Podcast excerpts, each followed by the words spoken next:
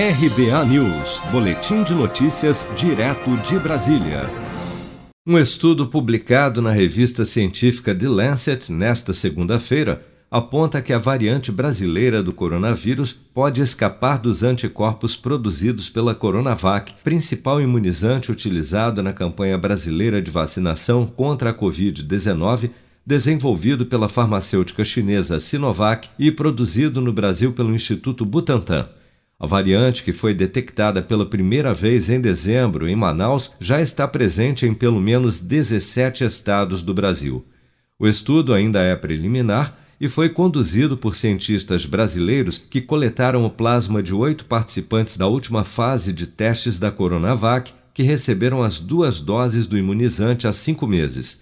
De acordo com os autores da pesquisa, o estudo apontou que a Coronavac teve uma capacidade seis vezes menor de neutralização contra a variante brasileira em comparação com a linhagem original do novo coronavírus.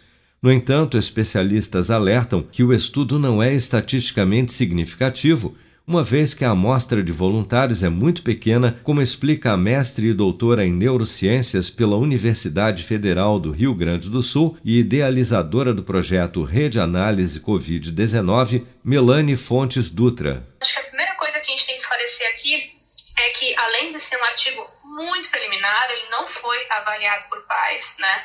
É possível que o artigo sofra muita modificação quando passar pelos pares, porque eu acho muito difícil da forma como ele está hoje que ele seja aceito para publicação dessa forma. Uh, as conclusões que o artigo traz, elas vão muito além do que o que os dados estão realmente mostrando, né?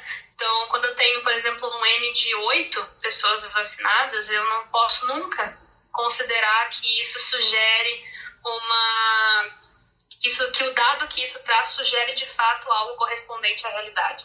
Em nota, o Instituto Butantan, responsável pela produção da Coronavac no Brasil, informou que está realizando estudos próprios em relação à variante identificada no Amazonas e que os resultados devem ser conhecidos nos próximos dias.